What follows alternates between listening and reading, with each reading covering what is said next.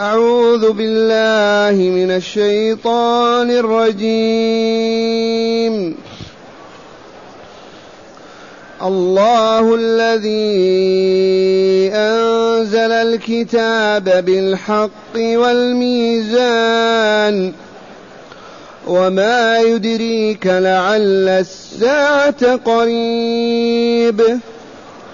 يستعجل بها الذين لا يؤمنون بها والذين آمنوا مشفقون منها ويعلمون أنها الحق.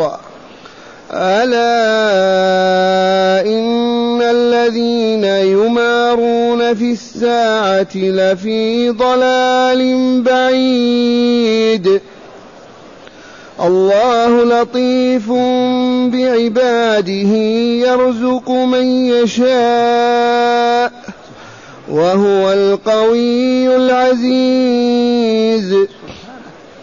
من كان يريد حرث الآخرة نزد له في حرثه ومن كان يريد حرث الدنيا نؤته منها.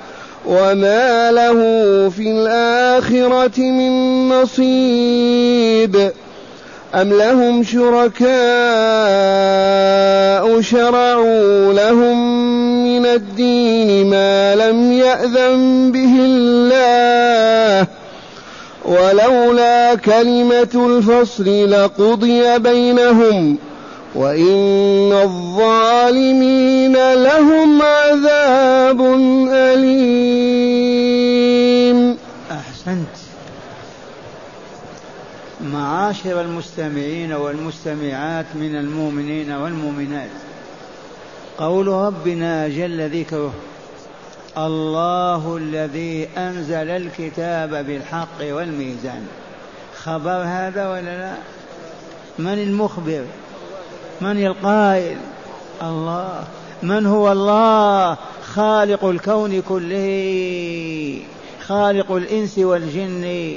خالق هذه المخلوقات. رافع هذه السماوات. باسط هذه الأراضين. من فعل هذا؟ إنه الله. اسمه الأعظم الله. لا معبود بحق إلا هو المخبر بهذا الخبر العظيم. تأملوا هذا الخبر ما هو؟ الله الذي أنزل الكتاب بالحق. ما الكتاب الذي أنزله؟ القرآن العظيم. من أنزل القرآن؟ أشير إلى واحد من البشر. من؟ ليس لك إلا أن تقول الله فقط. أو ما عرفت هذا القرآن؟ هذه آياته. 114 سورة. ستون حزبا ثلاثون جزءا. هذا القرآن القرآن من؟ هل ادعى العرب أنهم قالوا؟ من أنزله؟ قولوا آمنا بالله. الله الذي أنزل الكتاب بالحق ليبين به الطريق إلى السعادة والكمال. ويبين الطريق إلى الشقاء والخسران القرآن الحاوي للشرائع والآداب والأحكام والقضايا. هذا هو القرآن. ويصح أن تقول الكتاب ما أنزل الله من الكتب ال للجنس والكل واحد. لكن الكتاب ال للتفخيم والتعظيم القرآن العظيم. أنزله من أين؟ من عنده من فوق عرشه من فوق السماوات. الرحمن على العرش استوى. له ما في السماوات وما بينهما وما تحت الثرى. يا أيها المستمعون تأملوا كتاب الله. الله الذي أنزل الكتاب بالحق لا بالباطل من أجل أن يحق الحق في الكون ويبطل الباطل من أجل أن يعبد الله تلك العبادة المسعدة المنجية لعباد الله. وأنزل الميزان ألا وهو العدل العدل. وحتى الميزان من ألهم الله من ألهمه الله بصنعه الله هو الملهم. الميزان. والرحمن يقول الرحمن علم القرآن خلق الإنسان علمه البيان الشمس والقمر بحسبان والنجم والشمس الثاني والسماء رفعها ووضع الميزان. من وضع العدل في الأرض؟ الله. لولا الله ما عرفت البشرية العدل ما هو ولا كان العدل بين الناس في كل معاملاتهم وبيعهم وشرائهم. العدل ضد الباطل. ضد الجور والاعتداء والميزان. ثم قال تعالى وما يدريك يا رسولنا وما يدريك أيها السامع لهذه الآيات وما يدريك لعل الساعة قريب والله ما يدرينا أحد. والله لعل الساعة قريب ووالله إنها لقريبة. أما قال تعالى اقتربت الساعة وانشق القمر. والرسول الكريم يقول بعثت أنا والساعة كهاتين فقط متلازمين. الآن مضى كألف وأربعمائة سنة نوح عاش ألف سنة أو أحد عشر مئة سنة. وما يدريك لعل الساعة قريب. ما قال قريبة يصح هذا. كل مذكر مؤنث قول فيه قريب حتى الجماعة قول قريب. ثم قال تعالى يستعجل بها الذين لا يؤمنون بها. من هم الذين يطالبون الرسول؟ هات الساعة أين القيامة؟ ماذا تقول؟ والملاحدة الآن والشيوعيون والعملاء والأذناب كلهم يقولون متى الساعة؟ لا ساعة لا قيامة. كالمجانين لا ساعة ولا قيامة. من أوجدكم؟ من يعدمكم؟ لما وجدتم؟ لما تعدمون؟ إذا من أجل أن تجزون بالعمل في ذلك اليوم الذي لا بد منه. دنياكم كلها عبارة عن عمل أسبوع أو عام أو عشرة بعد نهاية العمل. الجزاء على العمل. لا بد من الضرورة أن تكون هذه الدار الآخرة. لكن الملاحدة والعلمانيين والمشركين والجهال والضلال يسألون متى الساعة هذه؟ تريدونها الآن هذه؟ ما تستحون؟ الرجل موظف شهر كامل ما يطالب بريال واحد حتى ينتهي العمل ويتفضل. هذه الدار دار عمل فقط. لما تنتهي يأخذون جزاءهم. إما الجنة دار النعيم أو النار دار البوار والعياذ بالله. يستعجلونك. نعم يقول تعالى وما يدريك لعل الساعة قريب وهي والله لقريب. لكن يستعجل بها الذين لا يؤمنون بها أي بالقيامة والبعث والجزاء. هم الذين يقول الرسول متى الساعة؟ يسألونك عن الساعة. قلنا ما علمها عند ربي لا يجليها لوقتها إلا هو. ثقلت في السماوات والأرض الملائكة ما يعرفون الساعة متى؟ الملائكة المقربون حملة العرش الأنبياء الرسل. والله لا يوجد من يعرف الساعة. استأثر الله بعلمها وحده. هو الذي يعلم متى. أما الخليقة كلها لا تعرف متى أبدا. وهي آتية لا ريب فيها. وأن الله يبعث من في القبور. أحب أم كرهوا.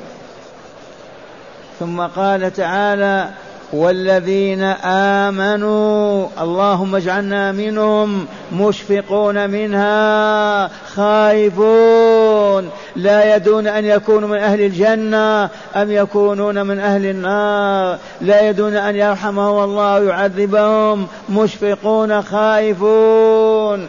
ويعلمون أنها الحق. والله لنعلم أنها الحق. وكم وكم بينا بلطف. ما سر هذه الحياة؟ لما أوجد الله هذه الحياة.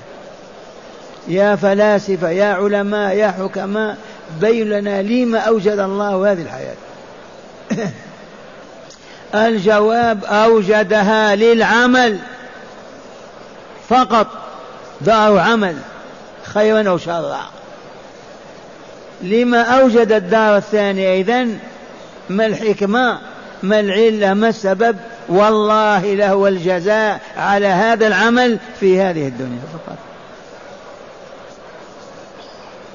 الدنيا دار عمل خيرا أو شرا والدار الآخرة دار جزاء إما بالجنة فوق السماوات السبع وإما بالجحيم والنار في أسفل السافلين. فقط. هكذا يقول تعالى والذين آمنوا مشفقون منها ويعلمون أن الحق. ثم قال تعالى ألا ألو هذه لطيفة دائما نذكر بها بين الطلاب. ألو النساء الأطفال تمسك السماعه ألو ألو ألو والقرآن يقول ألا ألا ما نعرف لا ابدا. ألا إن أولياء الله لا خوف عليهم ولا هم يحزنون. ألا إن الذين يمارون في الساعة فما من آلوا قالوا ما عرفنا. هكذا وجدت مع التليفون. والقرآن سبق هذا. ألا بمعنى أنت تسمع أنت واعي تدرك ما أقول لك؟ هكذا. ألا إن الذين يمارون في الساعة ويعملون بالشك فيها والريب وينشرون الباطل وينفونها لفي ضلال بعيد. لا حد لن يعودوا إلى الصواب. الذين يكفرون بالبعث والدار الآخرة ولا يؤمنون بذلك والله لفي ضلال بعيد وزيغ وباطل وشر والعياذ بالله. شر الخليقة. لأن الذين لا يؤمنون بالدار الآخرة ما يعملون عملا صالحا يريدون النجاة في الجنة دخول الجنة والنجاة من النار.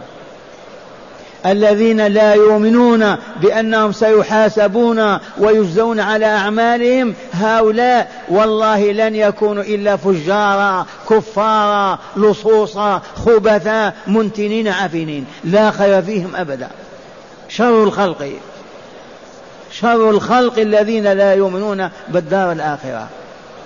ما يستقيمون ولا يوثق فيهم. ودائما أقول يا عباد الله إن كان إلى جنبك في بيتك في عملك كافر بالدار الآخرة لا يوم بالعث والجزاء إياك أن تثق فيه أو تعول عليه في شيء. فإنه شر البرية. شر من الخنزير والقردة. وقرأوا إن الذين كفروا من أهل الكتاب والمشركين في نار جهنم خالدين فيها أولئك هم شر البريئة. ما البريئة الخليقة شر الخلق من هم الكافرون المشركون. ما وجه شرهم؟ أيخلقهم ويرزقهم ويعطيهم سمعهم وأبصارهم وأرزاقهم ويخلق الحياة كلها من أجلهم ثم لا يؤمنون بالله ولا بلقائه ولا يذكرون ولا يسبحونه من هؤلاء شر الخلق. ألا إن الذين يمارون في الساعة أي يشككون الناس في القيامة لفي ضلال بعيد. ما يرجعون إلى الحق والهدى أبدا. ثم قال تعالى الله لطيف بعباده يرزق من يشاء وهو القوي العزيز. خبر عظيم هذا. الله جل جلاله وعظم سلطانه لطيف بعباده والله لطيف بعباده رحيم بهم يكفرون به يكذبونه يعصونه يفجرون ولا ينزل بهم عذاب ولا نقمة ويرزقهم الطعام والشراب. أي لطف أكثر من هذا اللطف؟ لولا لطفه من قال كلمة يكره الله محاه الله ولم يوجده الله لطيف بعباده كافهم ومؤمنهم على حد سواء. يرزق من يشاء من عباده وهو القوي العزيز القادر على كل شيء العزيز الذي لا يمانع في شيء يريده. لو تقف الخليقة كلها أن ترده على شيء أراده والله ما استطعت العزيز الذي لا يرد ما يريده أبدا لا يمانع في شيء أراده. القادر على كل شيء إيجادا وإعداما. العزيز الذي لا يمانع فيه شيء. هذا هو الله الذي يجب أن نتحاب فيه. هذا الذي يجب أن نركع ونسجد له. هذا الذي يجب أن نتعرف إليه. هذا الذي يجب أن نحبه أكثر من حب أنفسنا. هذا الذي يجب أن نخافه ونرهبه حتى لا نخرج عن طاعته بنظرة فقط أو كلمة. الله لطيف بعباده. انظر كيف يرزق من يشاء. جاهل فاسق فاجر ويعطيه الطعام والشراب. أليس كذلك؟ وعبد مؤمن صالح يعطيه الطعام والشراب. يرزق من يشاء من عباده وهو القوي العزيز. ثم قال تعالى من كان يريد حرث الآخرة نزد له في حرثه ومن كان يريد حرث الدنيا نؤته منها وما له في الآخرة من نصيب. خبر عجب هذا خبر. اسمع اسمع. أيها العاملون من كان يعمل منكم يريد الدار الآخرة الجنة ونعيمها ورضوان الله عليه هذا الله يقول نزيده نبارك له في عمله.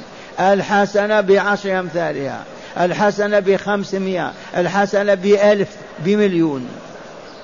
وعد الله من كان يريد الح... من كان يريد حرث الآخرة ما هو حرث الآخرة عباد الله؟ العمل للدار الآخرة. الحارث ماذا يحرث؟ يعمل وإلا لا؟ ليحصد الزرع. فكل إنسان عامل إلا إذا كان مجنونا لا عقل له. عامل إما حارث الدار الآخرة أو حارث للدنيا وأوساخها اسمع هذا الخبر. من كان منكم عباد الله يريد بعمل حرث الآخرة ليغفر له ويرحم ويسكن الجنة دار النعيم يعيده الله بأن يزيد في في عمله. يبارك له في عمله. يزيد له في حرثه. تصلي ركعتين وتؤديهم على الوجه المطلوب يحسب لك بخمسمائة بألف بمليون. هذا وعد الله. يبارك له في عمله. ومن كان يريد الدار الفجار يعمل لحرث الآخرة بالفسق والفجور هذا والعياذ بالله تعالى ما له في الآخرة من نصيب. ولا حظ لا صغير ولا كبير. مأواه جهنم وعالم الشقاء. من كان يريد حرث الآخرة نزد له في حرثه. الحسنة بعشر أمثالها. الحسنة بخمسمائة يضاعف إلى ألف إلى مليون والسيئة بمثلها فقط. عمل سيئة يجزيه بمثلها بلا زيادة ولا نقصان. عدل الله عز وجل. ولكن ما له في الآخرة من نصيب قل أو كثر مأواه جهنم. عالم الشقاء. اسمه النار اسمه جهنم. ومن أراد أن يعرف شيئا غدا إن شاء الله الساعة العاشرة نهارا يخرج ويشاهد الشمس في السماء.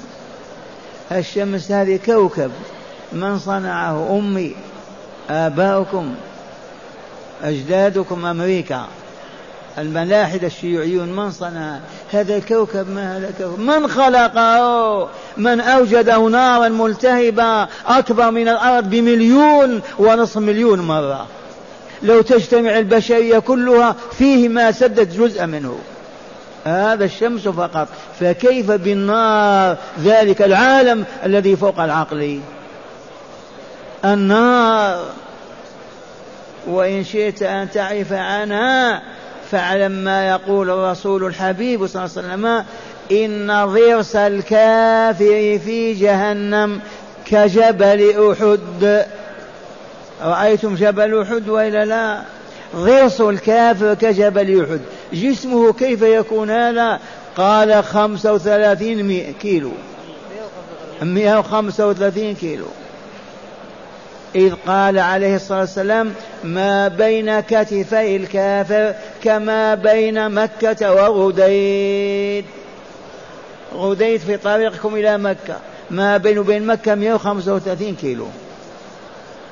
قولوا آمنا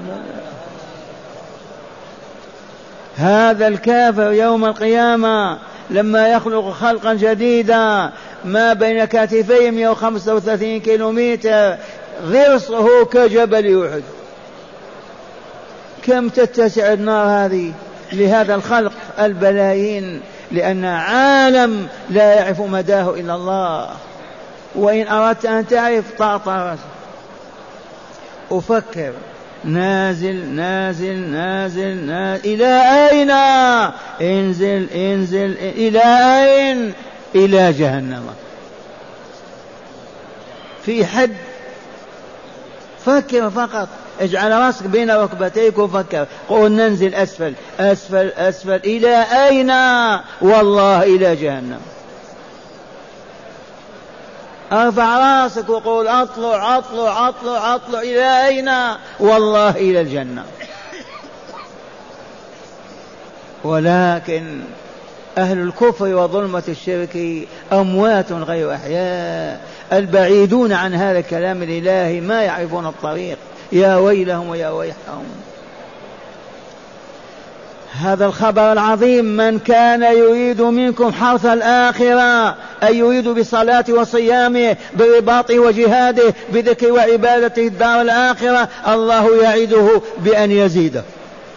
كما علمتم الحسنة بعشر أمثالها بسبعمائة أي بأكثر. ومن يريد الدار الدنيا حرث الدنيا يعمل الدنيا فقط قد نوته منها. ما نحرمه عمله. يحرث يحصد. يبني يسكن لا حرج. ما نمنحه من الجزاء من دنياه. وما له في الآخرة من نصيب. وإن قل أبدا. لا نصيب له في عالم الدار الآخرة أبدا. لأنه كان يعمل للدنيا لا يعمل للآخرة. فلا نصيب له. ثم قال تعالى أم لهم شركاء شرعوا لهم من الدين ما لم يأذن به الله هذا يقول الله لرسوله أم لهؤلاء الكفار هؤلاء المشركين الشيوعيين العلمانيين هؤلاء الذين يعبدون غير الله أم لهم شركاء شرعوا لهم من الدين ما لم يأذن به الله؟ نعم الشياطين هم الذين زينوا له عبادة الأصنام والأوثان والكفر والشرك إلى اليوم. الشياطين هم الذين زينوا لهم الكفر والشرك فكفروا وأشركوا. ثم قال تعالى ولولا كلمة الفصل لقضي بينهم. لولا أن الله خلق العالم الثاني من أجل الجزاء لكان يجزيهم في الدنيا بتدميرهم وإحراقهم والقضاء عليهم. ولكن الدار ما هي دار جزاء؟ دار عمل. والجزاء في المستقبل فالدار الآخرة. ولولا كلمة الفصل والحق والعدل لقضي بينهم في الدنيا. لكن الله خلق هذه الدار للعمل. كفر وإيمان شر وخير فساد وصلاح والجزاء هنالك. فلهذا يعصونه يفجرون يقتلون أنبياء علماء ما ينزل بهم العذاب لأن الدار ما هي دار جزاء. أبدا دار عمل خيرا أو شرا. هذه الدار دار ماذا؟ دار عمل. والدار الآخرة دار ماذا؟ دار جزاء. وهل هناك دار آخرة؟ إسأل الموتى أين يذهبون؟ لما تخرج الروح أين يذهب بها؟ أو ما تشاهدون الروح تخرج؟ ما بقي شيء. أرموا الجثة في القبر. والروح أين؟ إما في عليين وإما في سجين.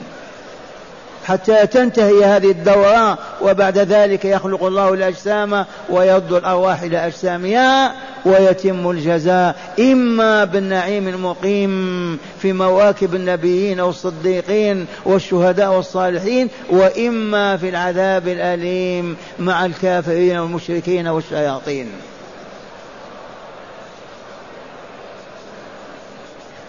هكذا يقول تعالى أم لهم شركاء شرعوا لهم من الدين ما لم يأذن به الله؟ إيه نعم الشياطين شرعوا لهم البدع والخرافات والضلالات بل ووضعوا لهم القوانين.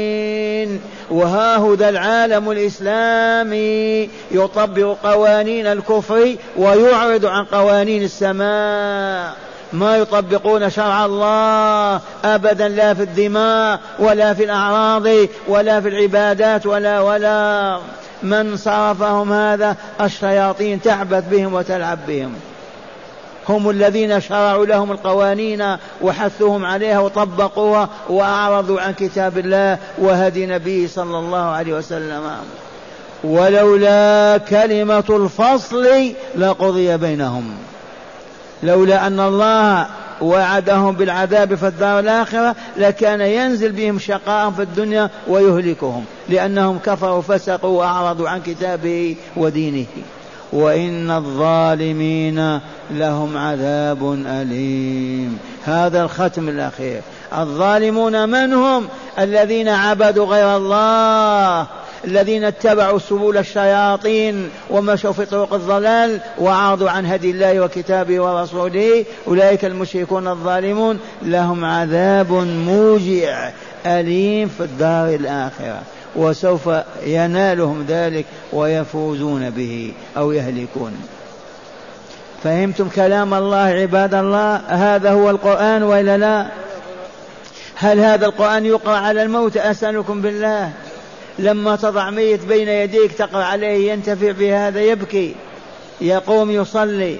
يقول أستغفر الله وأتوب إليه. أسألكم بالله ما الذي يحصل؟ عرفتم ما نسميه بالثالوث الأسود المكون من المجوسية واليهودية والصليبية تعاونوا على إطفاء هذا النور على إهباط هذه الأمة. ومن جملة ما وصلوا إليه أنهم صرفوا أمة الإسلام من أندونيسيا إلى موريتانيا عن تدبير القرآن وقراءته إلا على الموتى. حتى لا يفهموا مراد الله ولا كلام الله ولا ولا. من أندونيسيا إلى موريتانيا. لا يجتمع عشرة على القرآن إلا على ميت فقط. أما أن يتدارسوا بينهم في بيوتهم في منازلهم في مساجدهم لا لا لا لا. قالوا تفسير القرآن خطأ وصوابه خطأ وخطأ كفر. وماذا نفعل بالقرآن؟ قال اقرأوا على موتاكم. هبوط هذا وإلا لا؟ أي هبوط أسوأ من هذا الهبوط؟ بدل ما نقرأ القرآن على الأحياء ليهتدوا وليستقيموا وليعبدوا الله ويستقيموا على عبادته نقرأ على الموتى. والعياذ بالله. وما زلنا نتخبط في حيرتنا. ما اهتدينا بعد أبدا. والله تعالى أسأل أن يهدينا. والآن مع هداية الآيات. أي ما تحمل هذه الآيات من الهداية. تفضل بها. بسم الله والحمد لله والصلاة والسلام على خير خلق الله سيدنا محمد وعلى آله وصحبه. من هداية هذه الآيات أولا بيان بعض الحكمة في إنزال الكتاب أي القرآن والميزان وهو أن يحكم الناس بالقسط. بيان هداية نزول القرآن. لما أنزل الله القرآن والميزان؟ من أجل أن يحكم الناس بالعدل والحق في هذه الدنيا. أنزل القرآن لماذا؟ كان المشركون في جهنم. نزل القرآن أقام الله بالحدود ما بقي ظالم ولا فاجر ولا فاسق وعبدوا ربهم استقاموا ثلاثمائة سنة والعالم الإسلامي كأنه كوكب في السماء. لما تآمر الثالوث الأسود أبعدوهم عن القرآن والسنة وهبطوا بهم مزقوهم. مذاهب طوائف وجماعات وهبطنا إلى الحضيض كما نحن فيه. نعم. ثانيا بيان قرب الساعة وأن معرفة قربها كان بالوحي الإلهي مثل نعم اقترب للناس حسابهم. هذه الآيات إعلام بقرب الساعة. والله لقريبة ولا يعلمها إلا الله. لا ملك مقرب ولا نبي مرسل. ليس هناك في الكون علوه وسفله من يعرف متى الساعة أبدا. كل ما في ذلك أنها آتية وقريبة. علمنا الله بهذا. أما متى؟ فلا لا. هذا استأثر الله به ولم يطلع عليه غيره. فلا تصدق من يقول غدا تقوم الساعة أو العام الآتي قيام الساعة. أبدا. وكل ما في الأمر أن هناك علامات صغرى أخبر بها رسولنا صلى الله عليه وسلم فكانت موجودة. وعلامات كبرى عشر علامات ما ظهرت منها علامة واحدة. لو ظهرت علامة والله تتابعت. كالحلقات في السبحة تتساقط. عشر علامات. أولها وجود المسيح الدجال. فإذا خرج المسيح الدجال يفتن البشرية ينزل عيسى عليه السلام يقتله يخرج ياجوج وماجوج حتى تم عشر آيات وبذلك قامت القيامة. فنحن ننتظر المسيح الدجال. إذا خرج وأخذ يكفر الناس ويفتنهم ينزل الله عيسى من الملكوت الأعلى من الجنة إلى الأرض على منارة والله في دمشق ويحارب ويقتله. يخرج يجوج وماجوج كذلك والعياذ بالله يبتلعون الأرض ويهلكهم الله وهكذا. وتطلع الشمس من مغربها أيضا من الآيات العشر. إذا طلعت الشمس من المغرب ورأيناها صباحا علمنا أن الفلك اختل في دورته فشل وتقوم الساعة. نعم. ثالثا المستعجلون بالساعة هم الكافرون الجاحدون لها. نعم المستهزئون بالساعة والساخرون منها هم المكذبون بها والكافرون بالله وكتابه ورسوله. يقول إيه الساعة هذه ما الساعة كذا؟ لأنهم لا يؤمنون بالدار الآخرة وما فيها من جزاء. لماذا؟ لا لشيء. فقط من أجل أن يبقوا على فجورهم وكفرهم وفسقهم وضلالهم. وإلا كيف ينفون الدار الآخرة؟ بأي دليل؟ لا خلونا نفجر ونكفر ونفعل كل ما نريد. ما في دار الآخرة. ينفونها بألسنتهم فقط. والعياذ بالله. نعم. رابعا بيان لطف الله بعباده فله الحمد وله المنة والشكر. من هداية هذه الآيات التي تدارسناها بيان لطف الله بعباده فله الحمد وله الشكر. كافر فاجر ويرزقه ويطعمه ويسقيه ويكسوه ويعالج مرضه ويبريه. مؤمن تقي كذلك هذا فضل الله هذا لطف الله بعباده لأن الدار دار عمل ما هي دار جزاء. لو كان دار جزاء الذي يعصيه يقتله أو لا يوجده. لكن دار عمل فهو لطيف بعباده استوجب الشكر والحمد الحمد لله والشكر لله على إفضال على إنعامه على إحسانه. خامسا بيان وجوب إصلاح النيات. فإن مدار العمل قبولا ورفضا بحسبها. هذه لطيفة عجيبة. من هداية الآيات على كل عامل خيرا أو شرا أن تكون له نية صادقة في عمله. من كان يريد حرث الآخرة نزد له. صليت ركعتين تريد الدار الآخرة بارك الله لك بذلك. تصدقت بدرهم واحد تريد وجه الله بارك الله لك بذلك. مشيت خطوة واحدة لوجه الله بارك الله لك في عملك. من كان يريد حرث الآخرة نزد له في حرثه. ومن كان يريد حرث الدنيا نؤتي منها يعطيه ما أراد في الدنيا. والآخرة مصير جهنم والعياذ بالله. وأخيرا حظر التشريع بجميع أنواعه عن غير الله ورسوله. أعيد. حظر التشريع بجميع أنواعه أو خطر التشريع بجميع أنواعه عن غير نعم. الله ورسوله. حظر ومنع التشريع بالقوانين الباطلة. ممنوع على الآدم أن يشرع شرعا لا في الدنيا ولا في الآخرة إلا ما جاء من كتاب الله وهدي النبي صلى الله عليه وسلم. أما أنك تضع كتاب قوانين بعيدة عن القرآن تريد أن تكون ربا وإلها فهذا التشريع كله في جهنم. وانظر إلى الكافرين الخبث والشر والفساد والهم والغم والكرب فيهم ولن ينتهي أبدا ولو أكلوا وشربوا وطاروا في السماء. لن يعرفون السعادة أبدا ولن تصل إلى قلوبهم في هم وكرب دائما وأبدا. ببعدهم عن هداية الله وعبادته.